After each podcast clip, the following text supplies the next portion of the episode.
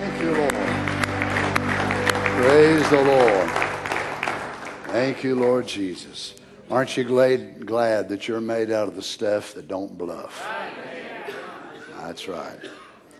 Praise God. Let's turn to First Peter tonight, if you would. Again, chapter five, verse seven.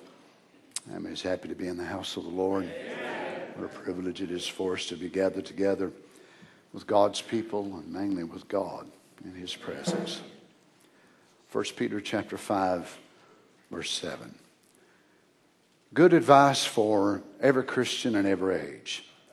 Really, really, really, really, really, really good advice for us Christians in this age.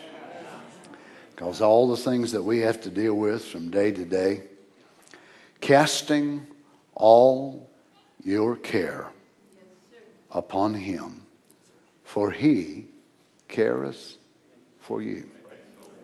I love the way Peter does this when he doesn't go down through and list them all. But he just says, cast all your care. Just put it in one big shovel and just throw it right on the Lord. Casting all your care. The word casting is to throw upon or place upon. Casting all your care, merima, care or anxiety, upon Him, for He careth for you. Be sober, be vigilant, because your adversary, the devil, as a roaring lion, walketh about, seeking whom he may devour. So that lets me know he can't devour everybody. But he's seeking for those whom he can. So it's just quite simple. Just be one that he can't swallow. You've seen the little cartoon, haven't you, of the great big bird, and the frog has got a portion of his head in his mouth, and his arms is around the bird's neck, and the bird is trying to swallow him, and the sign says, don't never give up. So even if the devil feels like he's got your head or your feet or your stomach or your nerves or whatever it is, keep them hands right around his throat and say, you ain't getting me. You can't swallow me. You can't handle me, devil. I'm telling you, you can't handle me. Let's pray together. Heavenly Father, how grateful we are tonight that we can have that kind of consolation. Lord Jesus, we realize that it is not in our strength or our stability. It is not in how great we are, how important we think we are, how much faith we think we have, how long we've been serving you. Our strength is in you alone. And for that, we can testify tonight and be so happy in our hearts to know that our strength is in you. No matter what society does, no matter what our friends do, no matter what people around us may do or say, we can remain with our faith steadfast in the promise of your word. Not saying that people do not affect us and have influence on us, because we would be numb if they didn't. But yet, I do not believe you desire for us to live in this world and let anyone but you control our lives. Help us tonight, Lord Jesus. Speak to us your precious word, we ask, in Jesus' name. Amen. God bless you, saints. You may be seated. Amen. So from reading this, would it convince you that the early church didn't just go around on cloud nine all the time? And that they just had everything they asked for. I mean, as soon as they asked it, God just granted it. And everybody loved them. And everybody just thought they were great. And I certainly don't get that out of those passages of Scripture. But what I get out of this is the same continuity that I see of others. That the early church was a hated group of people. A despised group of people. And they needed not only the great understanding about the power of redemption and the freedom that the cross had brought, the liberality that the blood of the Lord Jesus has purchased for them, but they needed to know how to behave themselves in the midst of great trials and tribulations, because they were going through a great traumatic time. Now, I love the way that Peter, that he encourages the saints of God as far as what to do. That they are to cast their care on the Lord. And then he tells them why. Because the Lord cares for them. And then he goes on to give them a little bit more of the armament that they would need to help them to be the right type of believing children. And that was, be sober, be vigilant, because your adversary, the devil, as a roaring lion, he's not a roaring lion, but as a roaring lion walketh about seeking whom he may devour. Now we know that it is, was a common term in what is called Hebraism, in that they would use uh, symbols like this. The prophets used it, and, and the apostles picked it up because they, of course, was raised on the readings of the prophets. So whenever the apostles wrote, they would pick up this Hebraism and they would write it in a similar way. So it was a very common thing for them to use animals, both in a positive and a negative way, to use symbols. And they would use trees and they would use nature, because they saw a parallel in God's creation and being able to run the creation to man. So it was not an unusual thing for the lion to be used. And yet Peter chooses to use it in a little bit different way than John did. So he chooses to use the lion because of his strength, but also because of his rage and his malice and his cruelty. Now, Peter wants them to know that the Lord Jesus is greater than all their burden and all of their care. But he does not want to paint this in such a way that they will feel like that their enemy is just a pushover. And really their enemy is just this weakling that, you know, he can really do nothing to you. And he's just a jello guy. He's at, at the best, he's just a pudding sort of fella. You know, so he just kind of sits around and squishes around like a bowl of jello. No, Peter wants them to know, look, this guy that you're dealing with is as a roaring lion. Now, he's not actually a lion, but yet he has the ability to roar and scare you good. And not only that, but he has great rage and he has great malice and strife. And he's going about as a lion which has been injured and has been wounded through the power of the cross. Now, you know, if you've ever dealt with them, I was in Africa several years ago and Brother Biscoe was hunting there and hunted Cape Buffalo. Well, he shot this Cape Buffalo. I was with him right beside him whenever he shot it, and he shot it with a five hundred H and H, was a giant. A gigantic caliber of a bullet, and he hit this bull or cow, whether it was, and shot her right here. When he knocked her completely down, an animal weighed one thousand, twelve hundred pounds, knocked her off her feet, landed right over on the side. She landed on her side, and she was laying there kicking on her side like this, and every move she was making, this gigantic stream of blood was shooting out of her body. So I said, if I was you, I'd shoot it again. No, she'll be all right. So whenever we walked down there to where she was, one hundred ten yards maybe, time we got down there, that cow had got up and run off. Now, whenever she did, she ran right back in the herd of the rest of the Cape Buffalo. Well, that put us then, of course, on a trek to be able to find her. Once she gets among the rest of them, you cannot hardly find her. Well, whenever we started tracking her, we went half a mile, three quarters of a mile, one mile, two miles, three miles, kept on walking. And the guides become very alarmed, because what the Cape Buffalo will do is they will double back. Now, what they do, they go among the herd, then they'll double back because they can sense you're behind them. And then they go to looking for you. And then they're going to kill you. Well, the guide was concerned about that. Three of the guides and trackers, they were very concerned about the doubling back because they saw some tracks coming around the bushes. But they also saw that there was four lions, which was also actually the same one. Now, through the smell of blood, they were able to detect that an animal had been wounded. So now we've got the Cape Buffalo and the herd, and we've also got these lions, which are now also on the very same track. Now, once the trackers, which is what they've done uh, pretty much all their life, they become so alarmed, you know, because now you've got two enemies. You've got a wounded buffalo, which within itself is dangerous. You also have the lions, and you have the lions in between you and the buffalo, so they can go after them, or they might go after a nice Donnie Reagan filet mignon.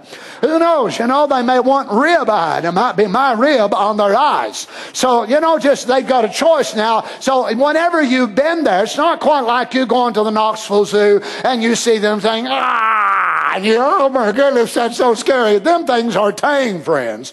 But when you know you've got one within the distance of that, then Peter uses this symbol to let us know that our enemy is not to be played with. Now, whenever this thing happened and Brother Biscoe shot this buffalo, the rest of the herd did not know where the shot come from. So here we are in Zimbabwe, flat land, no mountains, no place to run. So all of a sudden, over one hundred fifty Cape Buffalo start right toward me and Brother Biscoe and a couple of other brothers there, and we're about seventy-five to one hundred ten yards. The others are closer to us. So once they start, I have no idea where to go. I can climb a tree. I've done it before, but there ain't no trees to climb. So you're standing there and you're thinking, oh God, be merciful. I'm thinking, you know, this is my end. So all of a sudden the guy that's with us has enough about him to take his rifle, shoot it up in the air a couple of times, and when they do, then it draws their attention and they turn and go the other way. But you're within seconds of death. Now, I don't believe that we would look at our enemy and play with him and toy with him the way we do and his tactics if we looked at him as if though it was that close to death. It would be as if it were a Cape Buffalo or a natural lion, and you are toying with the temptations of the devil or the things that Satan puts in front of you, acting as if though you are in control. There's no way that we would take the solicitation to evil of what Satan offers us to do if we took this, uh, this uh, the parallel that Peter uses and treats this as it is a roaring lion.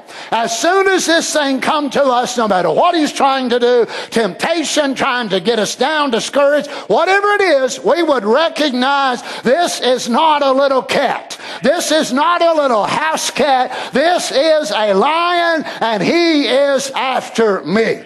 We would not toy with temptation. We would not stay home for a mere little headache and not come to church. We would not, well, you want to go to church or not? I don't know. What do you want to do? If you looked at the devil the way he really is, it would take something to keep you out of the house of God.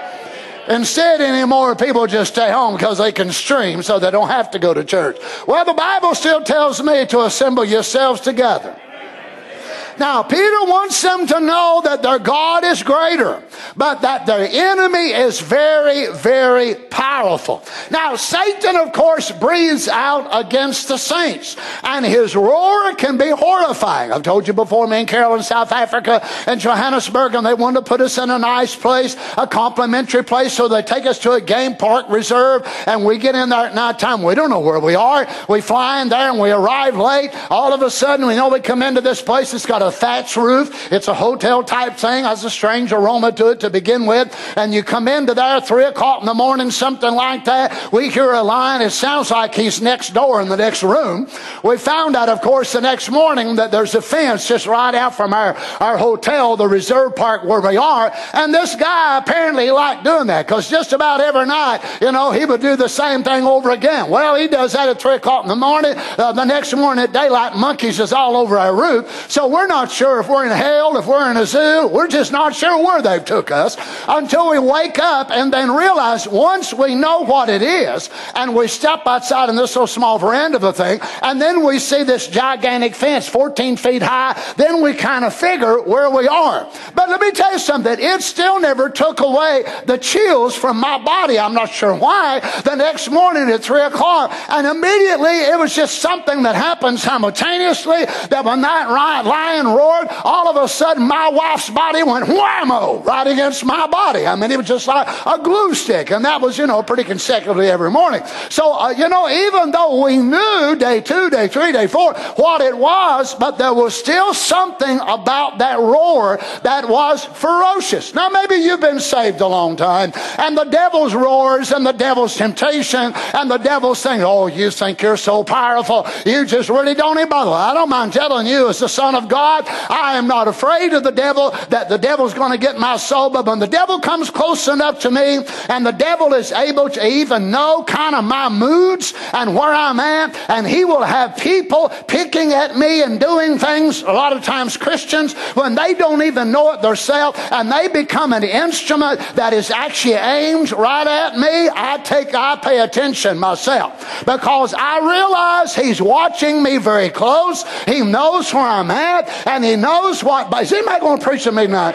He knows exactly where I am, and he knows this really bothers me when I get down to a certain place. You know what I'm saying? And whenever he will have sometimes your best of friends, and many times it's not just necessarily a sinner, but sometimes church people or Christians, and yet they themselves become an instrument. Lord have mercy, children. It should be the, the, the farthest from our desire of any of us to ever be an instrument that the devil can use. Can you imagine the devil using your mouth to discourage somebody? You walking up and saying something to somebody, or, or texting somebody something or another, and found out that that was actually used to bring that person down. Oh my, that should be the farthest thing from any of us. We should want to be an encouragement and a lifting up and a prayer and a so on and so on. But if we'll all be honest, we'll probably all be able to say amen tonight that more than likely many times in our lives we have been an instrument in the hands of the devil to discourage preachers, to discourage companions, to discourage, come on now, don't sit there and look at me that way. And yet we realize that many times we didn't even know it ourselves. But who was it that was doing it? It was our enemy. Because the enemy knew your word would bring more discouragement than a rank, low-down sinner. Amen. So Peter said, whenever you are facing this lion, no, he is ferocious, he is fierce, his growl can be frightening, it can be terrifying, but greater is he that is in you than he that is in the world. But he does want us to know that we must be equipped by the grace of God. So whenever he uses this, he's going to lay out the wiles of the devil, or the tactics, or the means by which Satan and his strategy will be able to try to bring us down. Now, I'm not sure if the devil is able to see something about sealed souls or not. I'm not sure if there's something, an aura in the supernatural dimension that we put out, or if it's just our consistency and our faith that he watches. But it, you know, you just wonder in your mind, is there not something about the sealed saints of God that have the baptism of the Holy Ghost that emit? We know the saints of God emit and pulsate light from their souls. And when it does that, it sends some type of message, and the demons in that realm, as they project streaks of darkness, and saints of God project streaks of light. And Brother Branham will tell them over and over again by discernment. Now, I see you're a Christian. I didn't say, oh, somebody bring my measuring tape and let me measure her dress. And somebody, uh, you know, what's the color chart? Now, red's accepted tonight, and aqua and blue and coral is not, so you brothers is out. Uh, you got on tangerine, so that's definitely not accepted. Uh, so now, we, we cannot be identified with that, but I, I see, sister, that you've got on, uh, you know, your heels are okay. We, we believe that. But Brother Branham, over and over again, you're a Christian because I see light coming from you. So in the supernatural realm, we're projecting. Now, then a person who had a demon on them, they might themselves from their soul might be projecting light, but it would be also overshadowed by a shadow of death. And the shadow of death was in the body itself. Now, whenever Satan would come against a real child of God, Peter says, let me tell you how I know this, because this is the way he come against me. When he come against me and I said I love the Lord and oh, I would stand with the Lord and I wouldn't deny the Lord. I was so confident in myself. I was so strong, and that lion roared and I said, ha, ha, ha, I'm a son of God. Who do you think you are, oh devil? You ain't going to get me. And Satan said, good, I've already got you, said Peter, because you are so confident in yourself. You've got so much pride, so much arrogance, and you think you can do it. You're already what, boy? You don't know it yet, but I'm fixing to wear you out. Now, this man had been there and done that, and he had experience to what the wiles of the devil can do. Is there anybody here tonight besides Peter that's been caught up and said, I'll tell you one thing, I'd never do this. Lord have mercy. It's beneath me to ever do that. Now what Satan does, notice how that he likens him in his journey around believers. I love, I, I love this. He says, uh, be vigilant, be sober, be vigilant, because your adversary the devil, as a roaring lion, walketh about. Now the word here about is that he goes to and fro and then he comes back. So he actually makes this pass and then he comes back. And you know how that is, that God will help us through times, and we'll have trying times, and then God in his mercy will never let more be put upon us than what we're able to bear, and then God will give us some reprieve from that, and we'll be able to enjoy it for a little while, thirty minutes or so, and then the next day it's back. And then here you go, you find something else has come back. So you know what God is actually doing, and Peter the same way, showing us how Satan does. So he goes out and he walks about to and fro, and then he makes a turn out there and he comes back right at you again. Now he may not use exactly the same thing. He may have used an affliction one time and might use mental depression the next time, but yet he always come back because he's making his rounds. Oh, I, but it kind of flatters me in one way that I am a regular visitor, that the devil wants to regular visit me, so I must be a real threat to hell. You sons and daughters here tonight, you young people and the devil. Boy, Brother Donnie, that devil's aggravating me all the time. Well, you ought to be shouting and praising God. That means that there's something about your life that's causing that old devil to go to and fro. If you resist the devil, he will flee from you. But he does have the right to come back. But you know what you can do? Make him leave again. Wear the dude out. I mean, wear him out. He may come back, but make him leave when he comes back. He'll come back. Make him leave when he comes back. He comes back, make him leave. You don't have to just give him a room in your house. Don't tell him to buckle up in your car. All right, devil, I'm flying. Get you a plane ticket. We're going to Tahiti. We're going here. No, say, devil, you get out of here. This car belongs to me. Jesus is helping me make this payment. He's helping me make this house payment. There ain't no bed. There ain't no cot. I ain't got no high chair for you, devil. You ain't eating with me and my wife. Get out. God helped us to buy this home. We dedicated it to him. We consecrated it to him. Our home is our castle. It wants to be We want it to be a place of peace and enjoyment and the presence of God. So get out, you depressing devil. Get out, you old fearful devil. I'll tell you, friend, we need to take a walk through our house sometime and just go to prayer and say, all right, devil, move out. You've been in here long enough. You've been depressing us. You've been making us sad. We're sick and tired of it. Get your bags and leave.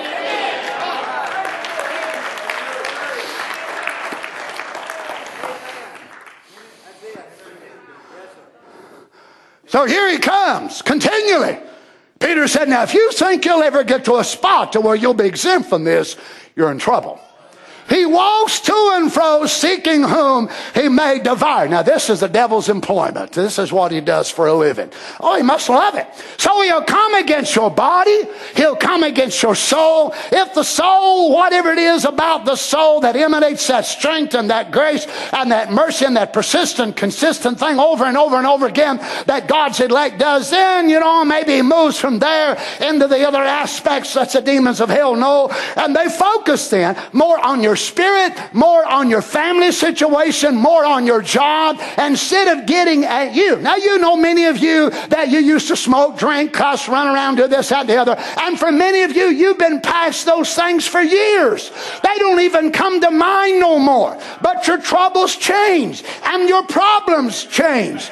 And Satan will start using many times the people that are close to you, which you cannot control. He will use family members. Now, initially, your battles were from within yourself, and you desired to still smoke, and you desired to, you know, do this and watch and watch movies you shouldn't watch, or listen to music you shouldn't listen to. You're going to preach with me? But when you got to a place, you overcome that, and then something settled within you. Then what did he do? He began to enlarge in his borders and begin to move on people that were out of your control. Now, I'm going to go ahead and preach tonight, and y'all can just act like that this don't happen to you, but it, I know better. That in reality, a lot of our biggest problems are from family members. Whether it's family family or church family. Now, I can tell myself to shut up, but if I tell most of you all that, it wouldn't go very good. I can tell myself, you're serving God and you're going to church. But if I tell you all that, you say I'm a dictator. Right? So any time then that we move out of our own soul and our own choice, and then we go to try to tell others, you don't need to do that. You do not need to do this, but you do need to do this, and you need to do this, and you need to quit doing that. But we're living in an age when people don't want to hear that. I'm talking about Christians. I ain't even talking about these hogs out here. God don't judge these people because they act like hogs. They are hogs by nature. What God judges people that say they're Christian is because they claim to be born again. But notice then, whenever we move into relationships within our family or within our church family, then each one of those, well, you can't tell them what to do. You can tell them till you're blue in the face, but it don't mean that they'll do it. Oh, I know I need to. I know I need to. I know I need to. I know I need to. I know I need to. But I ain't going to. I ain't going to. I ain't going to. I ain't going to. Well, go on to hell then. Go on. Go on. You want to go to hell? Go on. It's your choice. But I don't want you, Brother Donnie. Well, do right. Live right. Obey the word. Woo. Now you see, Satan is looking for every avenue by which he would be able to hinder these sealed saints, because they're the only threat really that he's got. They're the only ones that have the dunamis power inside of their soul that helps them and creates the very dynamite of God inside of them to help to, him to live an overcoming life. The others are struggling. They're trying. They love God, those that profess to be Christian, and they want to do right, but they just don't have the dunamis inside of them. They have the excusia. If you're the service I preached in Louisiana, they have the excusia, which is the The authority to be able to help them do certain certain things, but excusia and dunamis is not the same thing. Dunamis is the indwelling power by its inherent nature, which imparts to you the ability to do what you cannot do. Excusia will allow you to sing right songs, cast out devils, and do mighty signs and wonders, and still not have the power to overcome. Praise the Lord. I don't want excusia. I've got that already. But I want a mixture of excusia and dunamis together. I want to be able to live right. I want to cast out devils when I need to. I want to be able to use what God's given me. But I want the power to be able to live an overcoming life, which only comes by dunamis, not by excusia. Now, Peter had excusia in that he was able to cast out devils. So they come back in Matthew ten, rejoice and said, Lord, the devils were subject to us. So they cast out devils, that heal the sick, that open the eyes of the blind, and they had this excusia by what? Authority, delegated authority by the Lord Jesus. But they did not have dunamis, which give them power to live right. So whenever the enemy come against Peter, then Peter denied he knew the Lord Jesus. Why? Excusia will not give you the power to overcome Satan, but dunamis will. Now the miracle about it is that people might have dunamis in their life and be born again, and God never give them excusia to cast out a devil. Or God may deliver to some the power of excusia to cast out a devil and never give them dunamis, which is the power of God to make them live right. You're blessed tonight. I'll tell you one thing.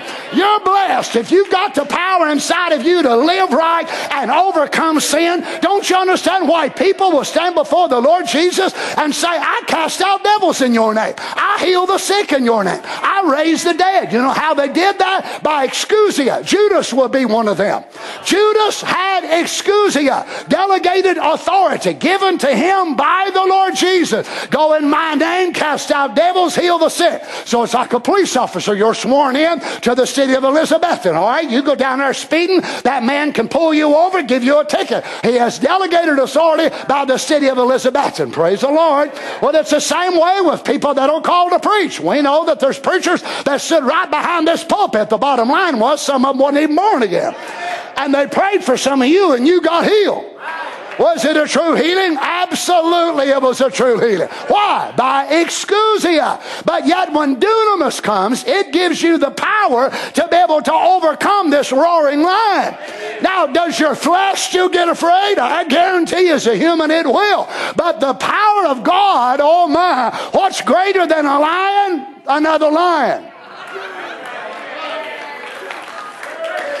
Well, praise God, we've got the greatest lion there is, the lion of the tribe of Judah. Now, one of the major differences between our lion is he's the truth lion, and the other one is a lying lion. Because he really ain't a lion. After all, he's got on a costume. He is as a roaring lion. So actually, when you strip him down, remember, one angel will wind up throwing him in the pit. Woo!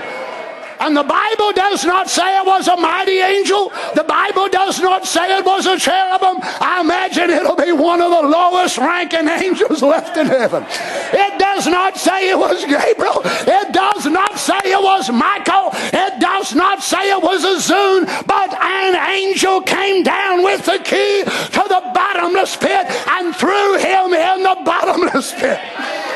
Oh, blessed be the Lord. There goes the lion lion. His costume is stripped off of him. His power is stripped off of him. And he's sent down there in hell by a chain of circumstance. What a chain to hold a dictator like Satan with. Not bars, a chain of circumstance.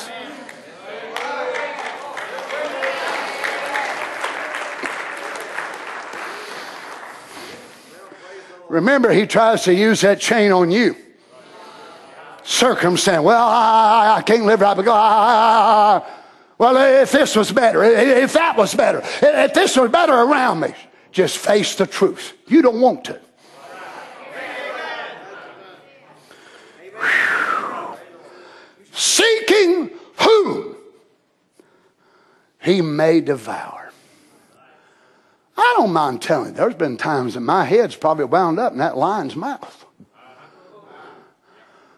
But the head part's where the dynamite cap is.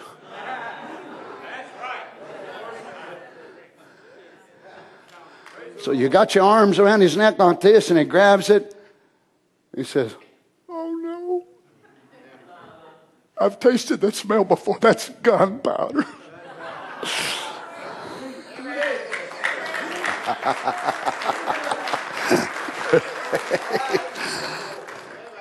What's he want to do? Gulp you down. Seeking whom he may swallow.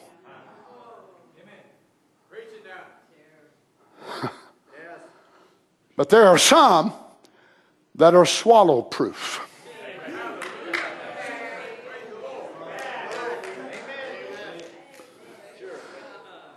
I know that sounds very strange, but isn't this the type of Christian, Brother Dale, we want to be?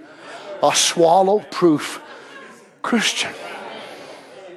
Oh, Satan will never admit it to you. Oh, yeah, you know, that wound up in demons will talk about it down in hell. You imagine when they all have on coffee breaks and stuff like that, whatever it is they do down there, whenever their, their shift is changed. And you know from time to time that those demons shift change takes place in your life. It takes place in churches because God will let the church go through a certain thing. And you've seen as well as I have that flu will come through the church. And then other kinds of sickness will come through the church. And then, then it kind of lets up from that. And then there'll be marriage problems that will come through the church. And there'll be other kind of things that will come through the church. It's like it was in the New Testament. And then, you know, God would give them a time of rest, and the scripture said, and the churches had rest. So God would actually kind of make it back off. So there would be a wave of various things that would come through the body, and it is demons that are trying to move. So God will assign, or allow rather, uh, certain demons to be able to, uh, say, attack Happy Valley. Well, other people that stream our service say, Lord have mercy, they got so many people sick in that church. Glory to God, they need to come to our church. Ain't none of our people sick. Hang on, they'll be down there.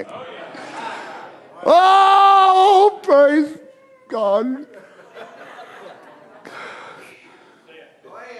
And then we'll get better physically, and then something else will come. And then other people say, my goodness, if they got them kind of problems in Happy Valley, hallelujah, we don't have them here. Hang on. And then aren't you glad, though, that God allows it to move and change around? It would wear us out, friends, if it wasn't for the grace of God. So it moves around, and Satan constantly trying different things. But can you imagine when those demons gather down in hell and say, I'm so glad, so glad to be off that Happy Valley duty. Woo. And then the chief of administration says, Your next orders, even in Light Tabernacle, Pastor Tim Bruce.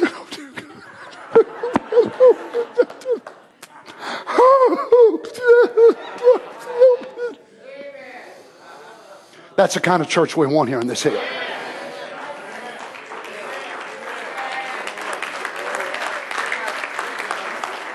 When Satan is assigned to your home or our church, them demons that they say, Satan, you don't know what it's like. Amen. We sow contention among them.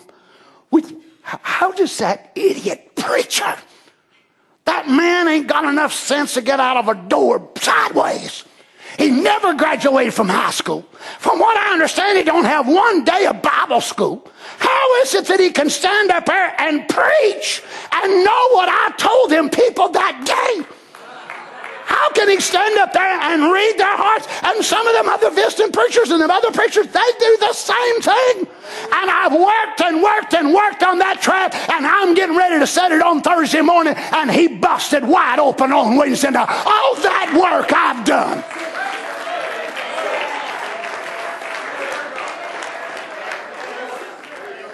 That's the kind of ministry we want to have too, isn't it? You see, we want to be the kind of dynamite stick Christians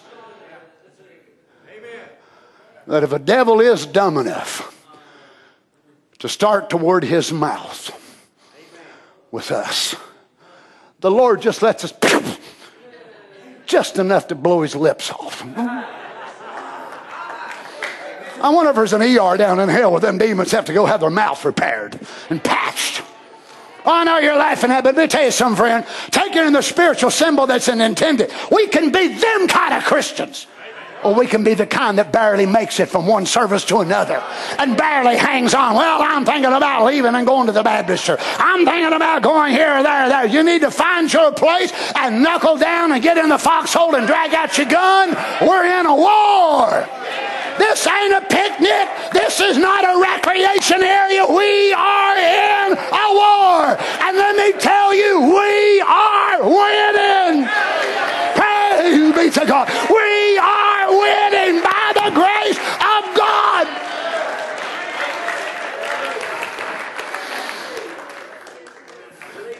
You see, those who become drunken with the cares of this life,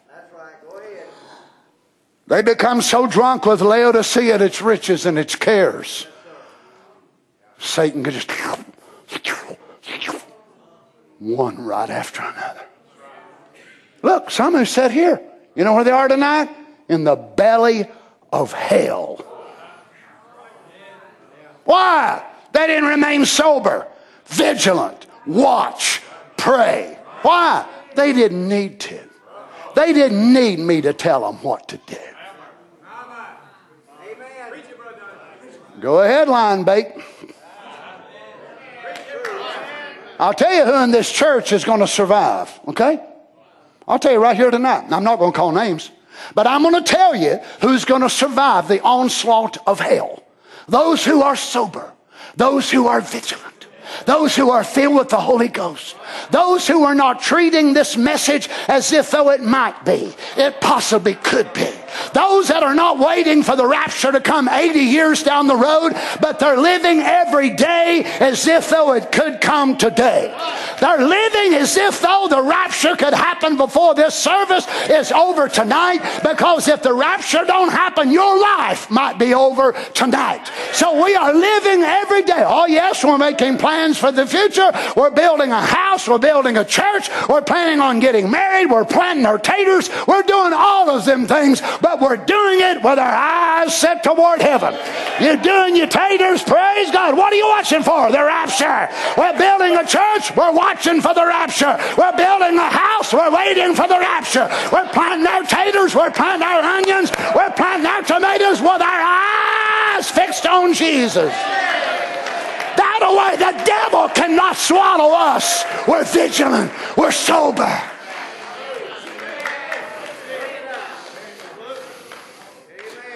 want you to notice the position that Peter puts this line. He's not crouching, but he's constantly moving, which is what lions do when they get into this stage of hunger. He is so hungry. He's got an appetite which is unsatisfied, cannot be satisfied. So he eats one Laodicean and he wants another. He gets a young man and he wants another and another. And he gets a young girl and he gets a preacher and he wants a deacon and he gets a trustee. But he don't want one. He wants one. And then another. Oh, that was so good. That was so good. A message deacon. A message preacher. Oh, I love it. I love it because they say they're the bride. I love swallowing down the message people.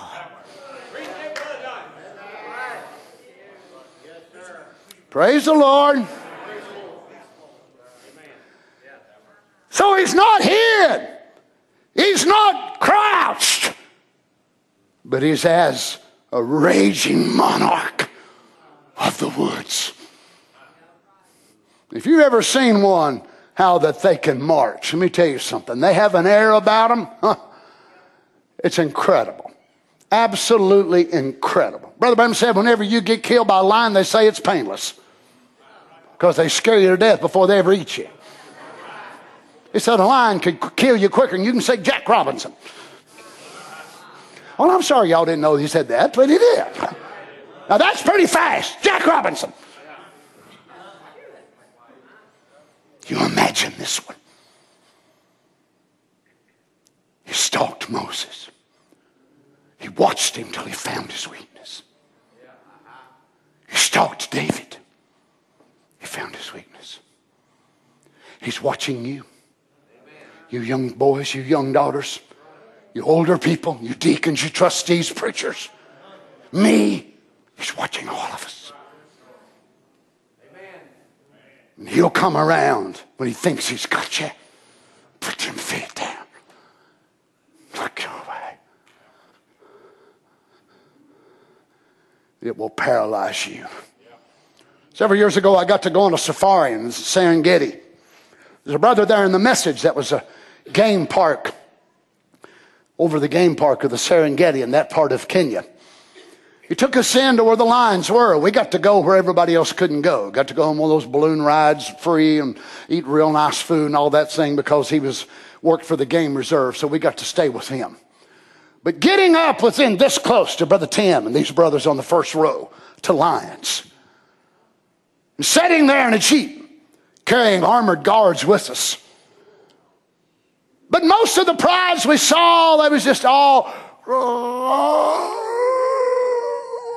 laying back like this and resting. They sleep, you know, twenty hours a day. I asked him, I said, why aren't they, why aren't they up hunting? He said, their bellies are full.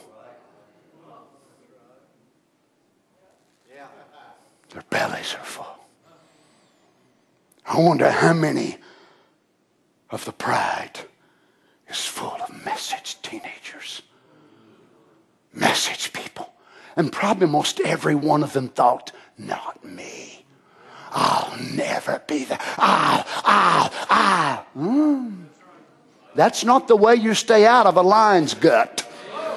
You stay out by being vigilant, by being sober, by being humble, and recognizing you cannot do it.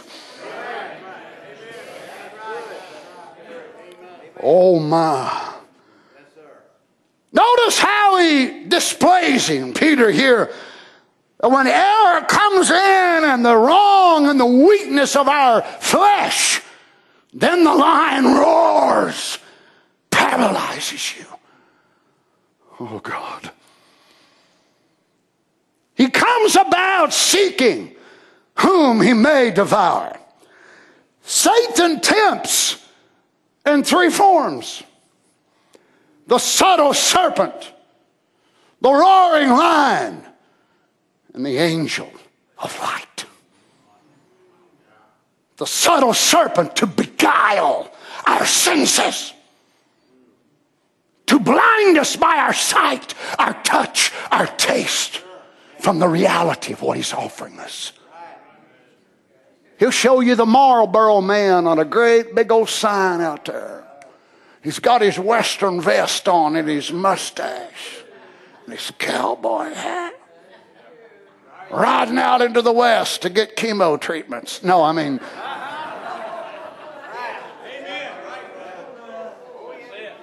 If he'd show you that Marlboro man in the chemo place and radiation place, come on.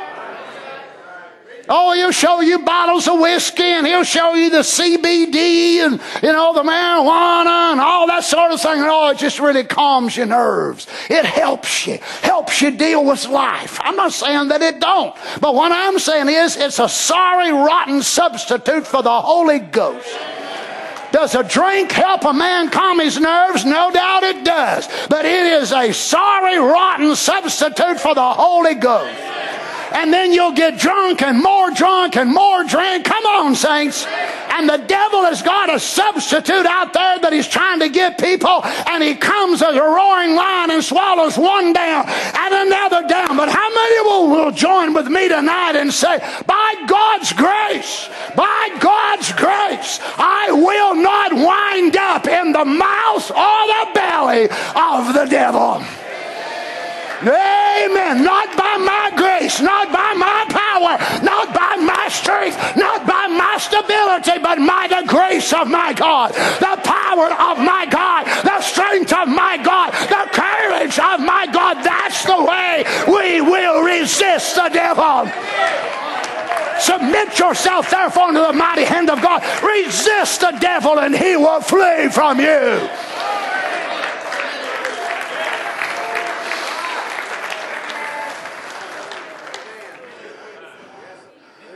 So as the subtle serpent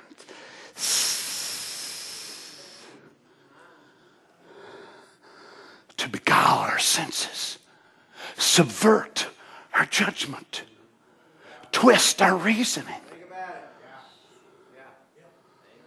Well, praise God, that's why he done the Garden of Eden, wasn't it? As an angel of light to try to deceive us on false views of present truth. To act as if though he's giving you the present light, the real light on this particular truth. And as a roaring lion, Lord God, to bear down fear with destruction. Serpent never tried to destroy Eve that way. The angel of light doesn't even appear that way. But in the lion, when you're so upset, when you're so fearful, and your nerves are on edge, then he begins with his threats. I'll do this, and I'll do that. Yeah. Many of y'all remember years ago, whenever I was dealing with a series here on demonology, about after the fifth, sixth service, something like that, when I started dealing with the demonology, there was one sickness after another. There was one thing after another after another. And I thought, Lord, have mercy. What in the world have I done? You know, you go to preach on the devil, he gets mad. Friends, God is my witness before you tonight. And if that ain't the truth, may Almighty God strike me dead right in front of you. Satan come to me and said, if you will let up, I will.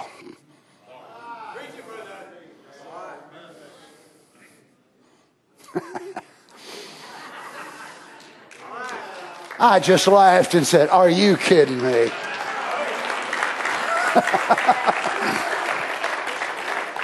But you know what that let me know? It let me know when men of God get in the channel of the Holy Ghost, and it causes such difficulty. He knew it broke my heart to see you sick. He knew it broke my heart to see you having trouble and having problems. It was not just so much me, but it was more among the congregation, and this was going on and that was going on, and it intensified and intensified as I went on with it. And that liar, that lion, that angel of light, that sneaky snake.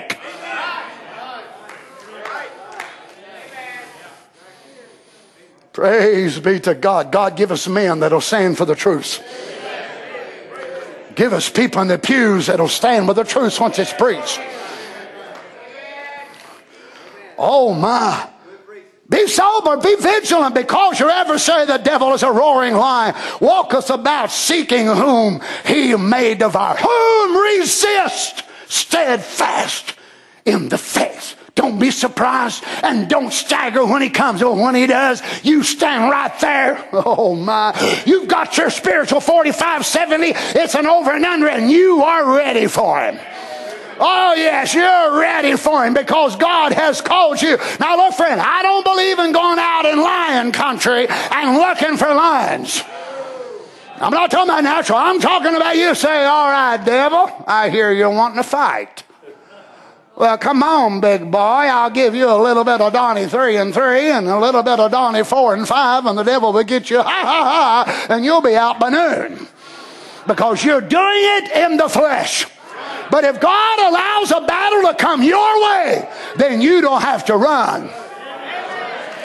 Come on, friends. Praise be to God. You don't have to run. You can stand steadfast because God has called you. And this is what Peter is trying to get over to the early church. They're being crucified. They're being killed. James had done been beheaded by this time. And the people were getting afraid. Don't you see what they were seeing in Nero? Don't you see what they were seeing in some of these emperors? They were seeing the lion.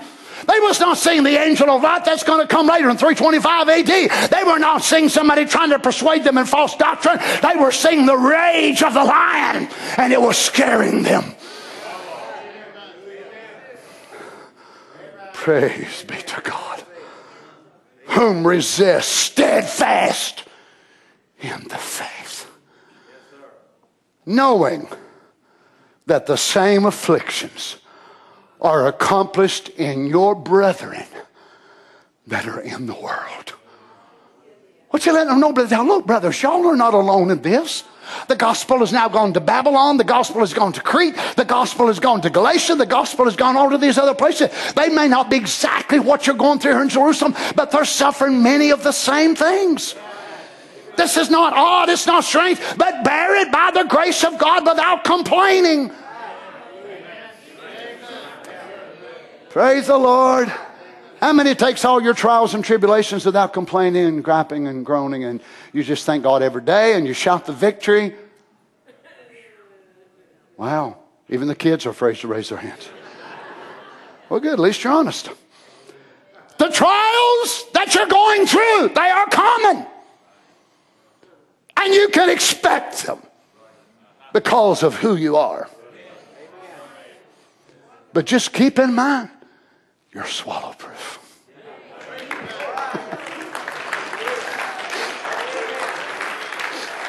Notice this in the Smyrna church. It's thinking not strange concerning the fiery trials that are to try you.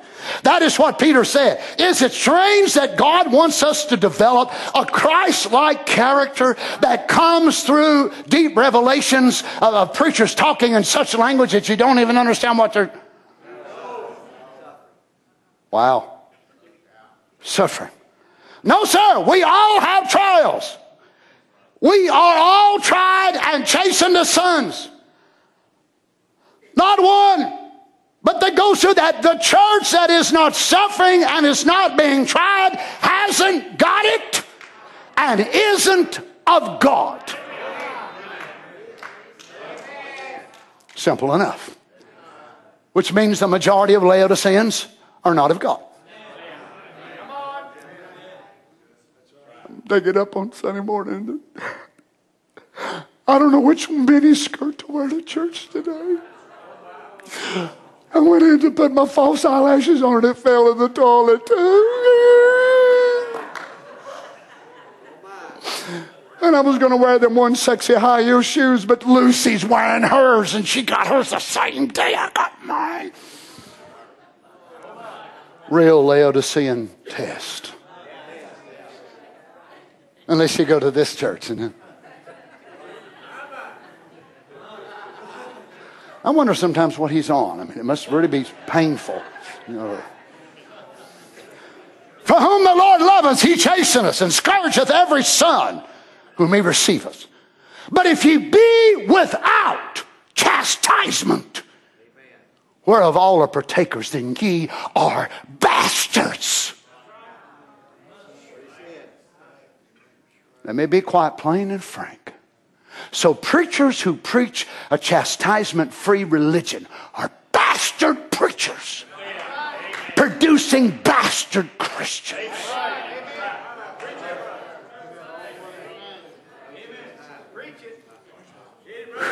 Boy, it's getting hot in here, ain't it? I'll tell you one thing, friends. I'd rather have correction on my life than miracles every way I turned. Right. Signs follow me. I don't follow them. Well, praise the Lord. The only way some preachers know how to defile the book of Acts is miracles. Well, glory to God. We got another book of Acts going on. Book of Acts going on. But it's amazing to me that they always identify that with healing and miracles. What about when they cast them out? That's also the book of Acts. Oh, we don't like that part of the book of Acts, do we? But that is part of the book of Acts. Notice whereof all are partakers. If you do not go through this, and notice he says, ye are bastards and not sons. That's pretty plain, ain't it? Then now this special condition in Smyrna must be applied to every age. There is no age free from it. There is no believer free from it. This is of God. This is the will of God. It is needful. Listen, we need the Lord to teach us the truth that we are to suffer and be Christ-like in doing it. Love suffereth long and is kind. Imagine the prophet telling us we need the Lord to teach us how to be able to suffer. But not just suffer, but be Christ-like in suffering. Have y'all ever read where Jesus grumbled in his suffering? Where Jesus just had this great big long pity party and sat down on the outside of the cross. I'll tell you one thing, this is harder than what I thought it was going to be. Now, if I had this to think over again, there ain't no way I'd have done this. I did not realize that coming to this earth was going to be such a major stress level. I am so stressed. I am just so wiped out. I'm just at the nerve. Never. Did he feel it? Of course he did. If he did not feel that, then when you and I go to him, when we're that way, he cannot understand how we feel. He felt that way with a doubt. He felt the stress. He felt the pressure. But not only, friends, did he go to the cross, but before he went to the cross, he's showing us how to suffer for the cause of right and keep the right attitude, which I haven't always done.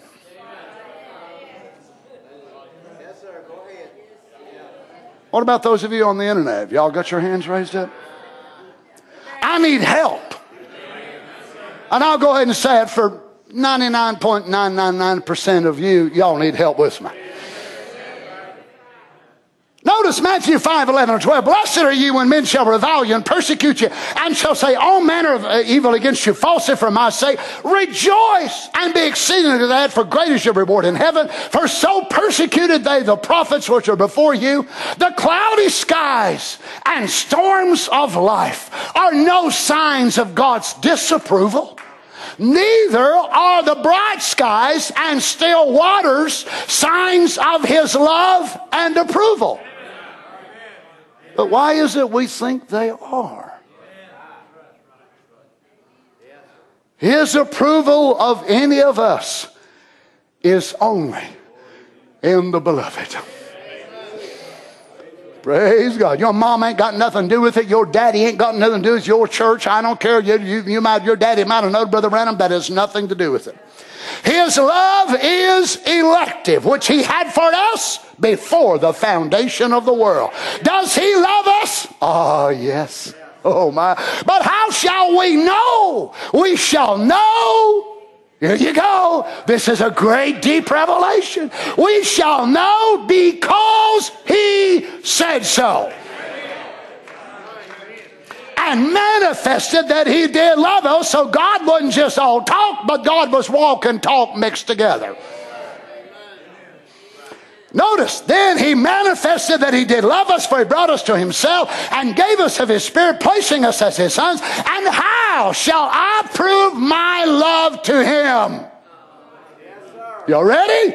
By believing what he said and conducting myself with joy amidst the trials that he in his wisdom allows to come to pass. Help me, Jesus. Help me, Jesus. I'm not meaning it funny, friends. I'm meaning it sincerely. Whew. Let's stand.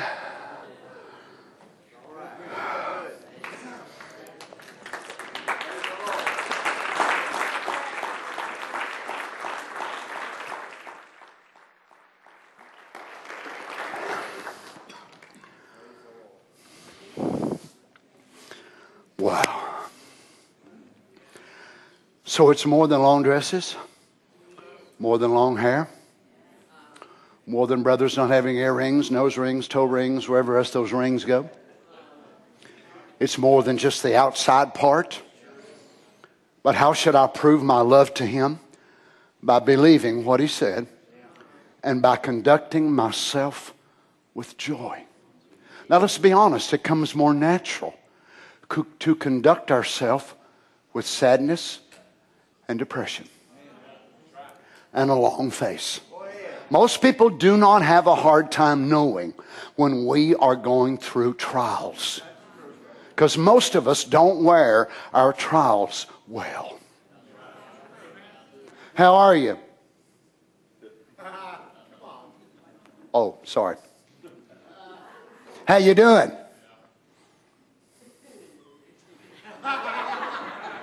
You dare ask me that. Now, friends, we ought to be sensible. I don't think we ought to bubble dance and act like we're an idiot. People's going to think you're on something. Some of you may be. I mean, I don't know. All the message folks are so addicted to stuff anymore, you never know.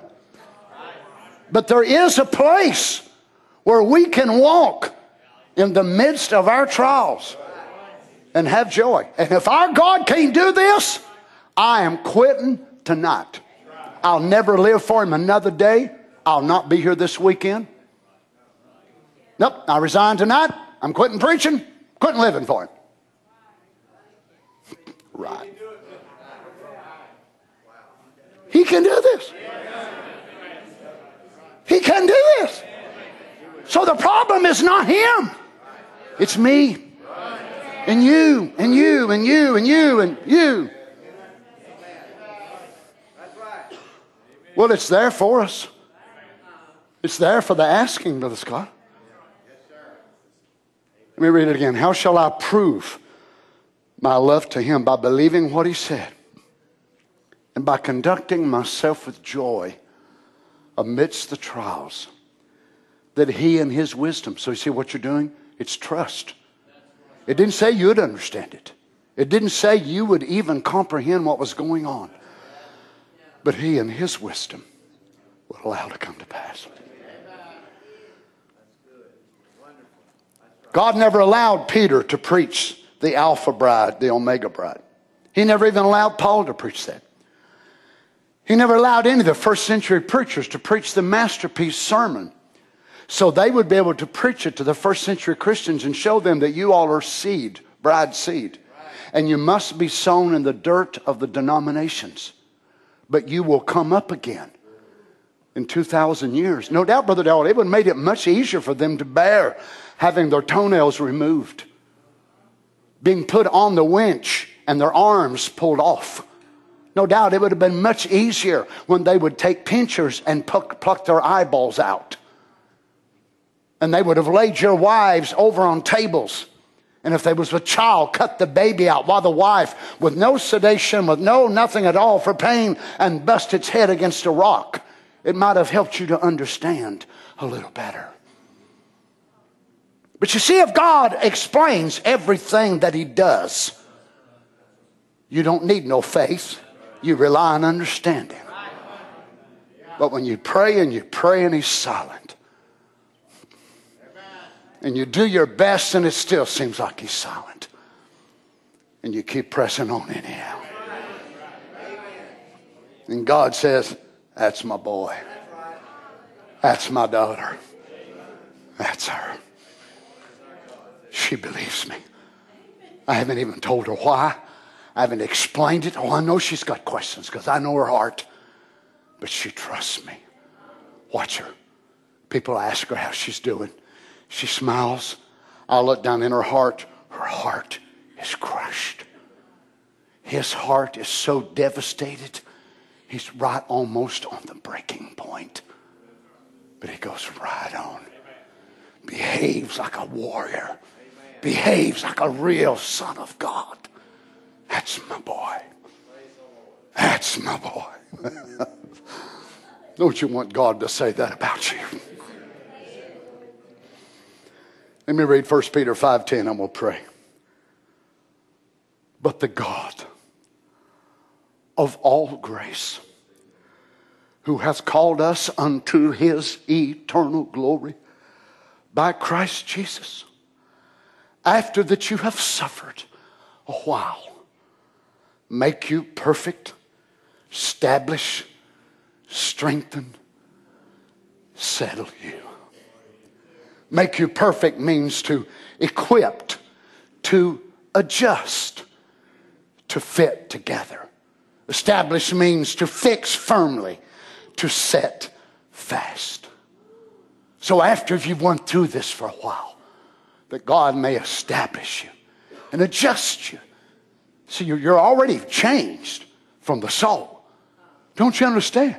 Many of us are so close to the rapture, we only need minor adjustments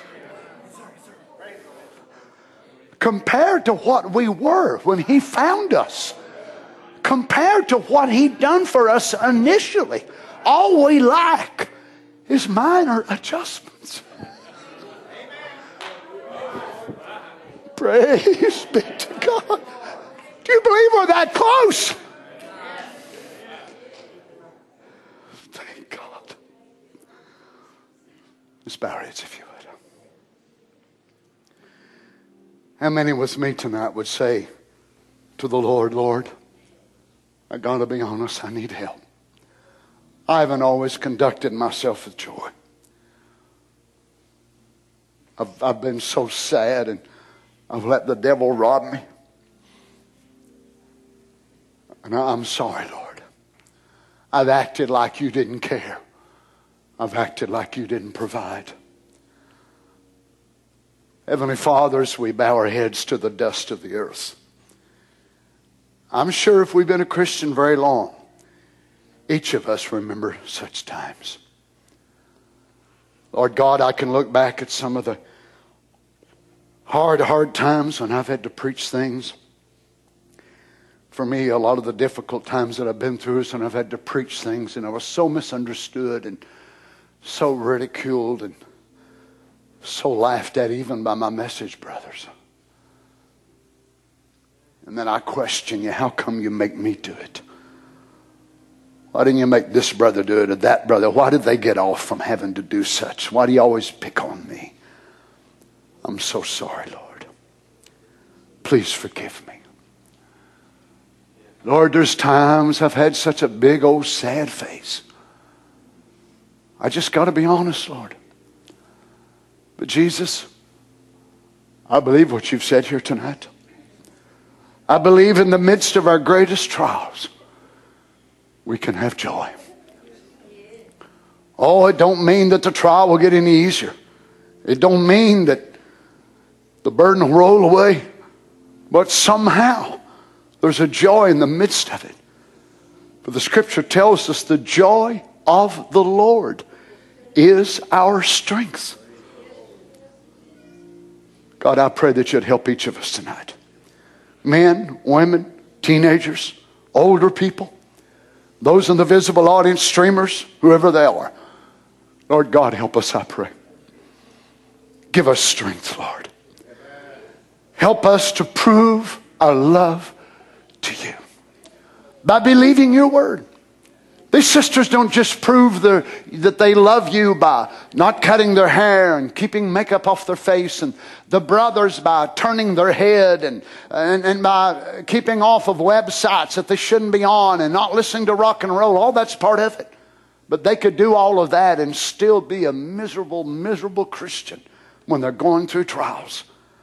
But Lord, help us to understand there is such a victory that we can experience. The scripture tells us that you bore the shame and went through all that you went through because of the joy that laid before you. That joy was us. Praise God. That joy was us. Knowing you were redeeming, buying, purchasing us. And we one day would be free. And you wouldn't make us swallow proof from that devil. Praise God. Thank you, Lord Jesus. The prophet said, old Paul, whenever he got to a place that they was making the chopping block, to cut his head off. He could have said, grave, tell me how you're going to scare me. Where is your victory? I thank God through our Lord Jesus Christ, he said. Praise be to God. Help us tonight, Lord Jesus. May you minister healing. May you minister joy, encouragement, strength. Grant it, I pray, Father. In the name of our Lord Jesus Christ, we pray. Praise be to God. Thank you, Lord Jesus. Now I'm going to raise my hands tonight, Father, in your presence. I need joy. I need strength. God, I need leadership. I need your wisdom in helping your people and feeding them. And I just need so much from you, Lord. I'm raising my hands tonight as an act of faith that I am going to receive. I didn't ask you for money. I never asked you for fame. I've never asked for any of those things. Never asked for popularity. I asked for the things that I feel like will make me what you want me to be. Strength, wisdom, courage, your favor. Give me those things, God, that will make me a soldier in the army of the Lord. One that will not compromise. One that will not fear. One that will not move for favor of men. One that will never move back from the promise of the Word of God. Help me, Lord Jesus. Help me that I can be able to find that element of joy in the midst of great trouble. Hallelujah. Oh, praise be to God. How many wants it with me tonight? And whatever God's called you to be, would you just raise your hands up there? Just believe it. Raise it, expect Him to receive it. The little bird opens up its mouth when it sees Mama flying in on the nest. You know why? It figures Mama's got a worm. Well, Papa ain't here tonight with a worm in your mouth, but he's going to come and bring joy and healing and peace and strength and whatever you have need of tonight. Do you believe it? The Bible says you have not because you ask not. And He said then sometimes you ask and you, you believe not. And then when you ask, you ask amiss. But let's ask and let's believe and know that we are going to receive it. Well, if you need money tonight, sure, God can do that for you. But now I think most of us would say, you know, God helps us in our financial things, and we thank God for that. Probably many of us, our greatest need tonight is not money, but yet it would be more the temperance of the love of God and faith and patience and those things that make us a better person, right? If you need a financial move, sure, God can just throw that in right on the very end of it. But that's not really the predominant thing. The predominant thing is being the kind of child of God that heaven can be proud of you. Praise God.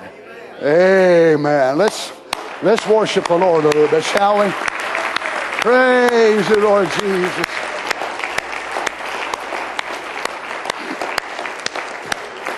Thank you, Lord Jesus. Thank you, Lord Jesus. We've got the power. Thank you, Lord Jesus. In the name of Jesus. Amen, Lord. Hallelujah. We've got the power in the name of the Lord. Though Satan rages, we will not be defeated. We've got the power in the name of the Lord. Let's sing it together.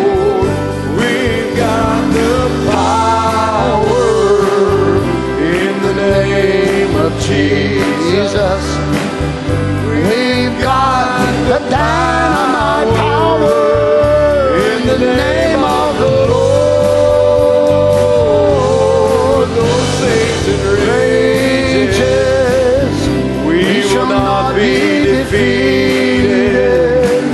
We've got the power in the name of the Lord. Hallelujah. Thank you, Jesus. Thank you, Jesus. Amen. We don't just have excusia, but we've got dunamis. Inherent power in us to help us to overcome. You believe it. Praise be to God. Turn and shake somebody's hand and tell them, that's what I want. Dynamite power. Dynamite power. Swallow proof. Sing it again, Brother Aaron. Thank you, Lord Jesus. Oh, give me your hand. Yes, Lord. Let's, Let's agree, agree together, together that all our enemies will crumble at our feet. Our feet. For whatever we bind on earth, thank you, Lord, will be bound in heaven. heaven. At the name, At the name of, of Jesus, Jesus, Satan, Satan has, has to flee. The power in the name of Jesus. We've got the power in the name of the Lord. And though Satan rages, we will not be defeated.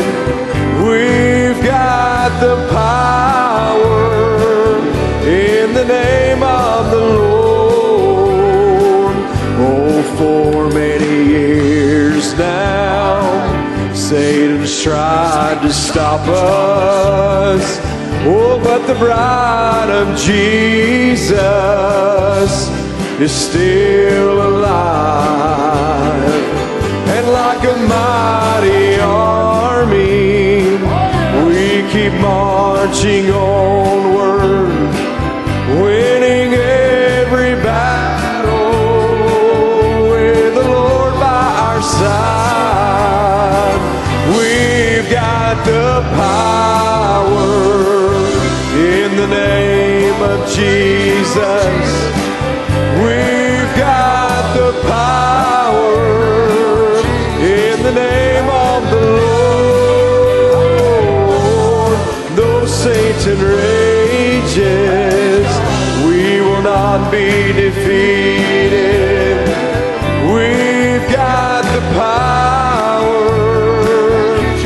the name of the Lord. Oh, we've got the power in the name of Jesus. We've got the power in the name of the Lord. Satan rages, we cannot be defeated.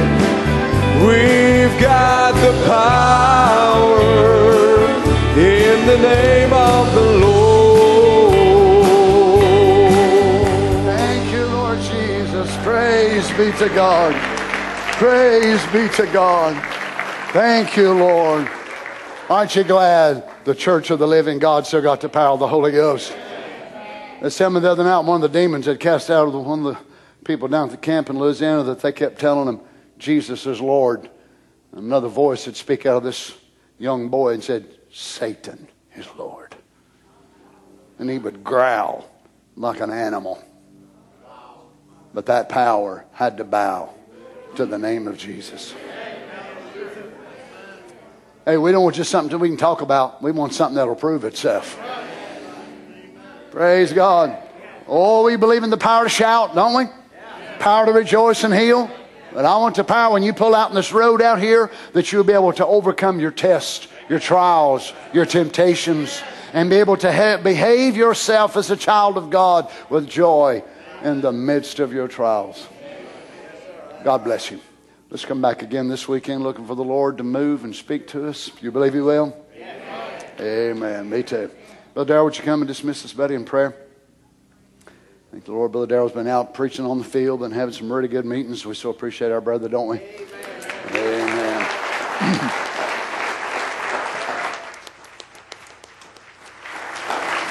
Let's just bow our heads. Our most gracious Heavenly Father, Lord, we're so grateful for your word, Lord, that teaches us and instructs us, equips us, dear God, to defend against the attacks of our enemy, Lord, knowing, Father, that he brings mock attacks over and over in different directions. But, Father, as your word told us that we are to stand, to be immovable, dear God, knowing, Lord, that according to the Bible, we do not flee from Satan, but Satan must flee from us. Lord, we're so grateful for the truth, for we shall overcome by the truth. For the Bible said we shall know the truth. The truth shall make us free. Lord, we're so grateful tonight for the things that we heard, Lord, and may we take it into our hearts, Father, and may we apply it to our lives, dear God. May we put it into our field kits, Lord, that we can use on the battlefield, and not something that we put on the shelf, Lord, that we can't find, but, Lord, may we keep it close to us so we can use it, Lord, in the time of battle, Father, we pray. And thank you for Brother Donnie, Lord, for yielding himself. May you bring his strength back to his body quickly, Lord, we pray. And Father, bless each one as we travel on the way home now. Forgive us of our sins, Lord, our shortcomings, we pray, Father. Heal the sick that's among us, dear God. For, Lord, you're our healer. You're our, you're our all and our all. We just love you, Lord. And we just thank you for all that you've given us and done for us, Lord. And thank you, dear God, for the truth. For we ask these things in Jesus' name. Amen. God bless you, saints. Go in the fear of the Lord. Isn't it wonderful to be a Christian? Amen. Amen. Amen. Let's sing this as we go tonight. Victory is mine. Amen. When Satan comes in tomorrow, sing this song to him. Oh, victory is mine. Victory is mine. Victory today is mine, mine, mine.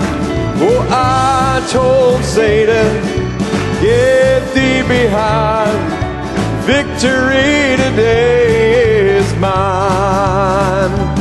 Oh, joy is mine.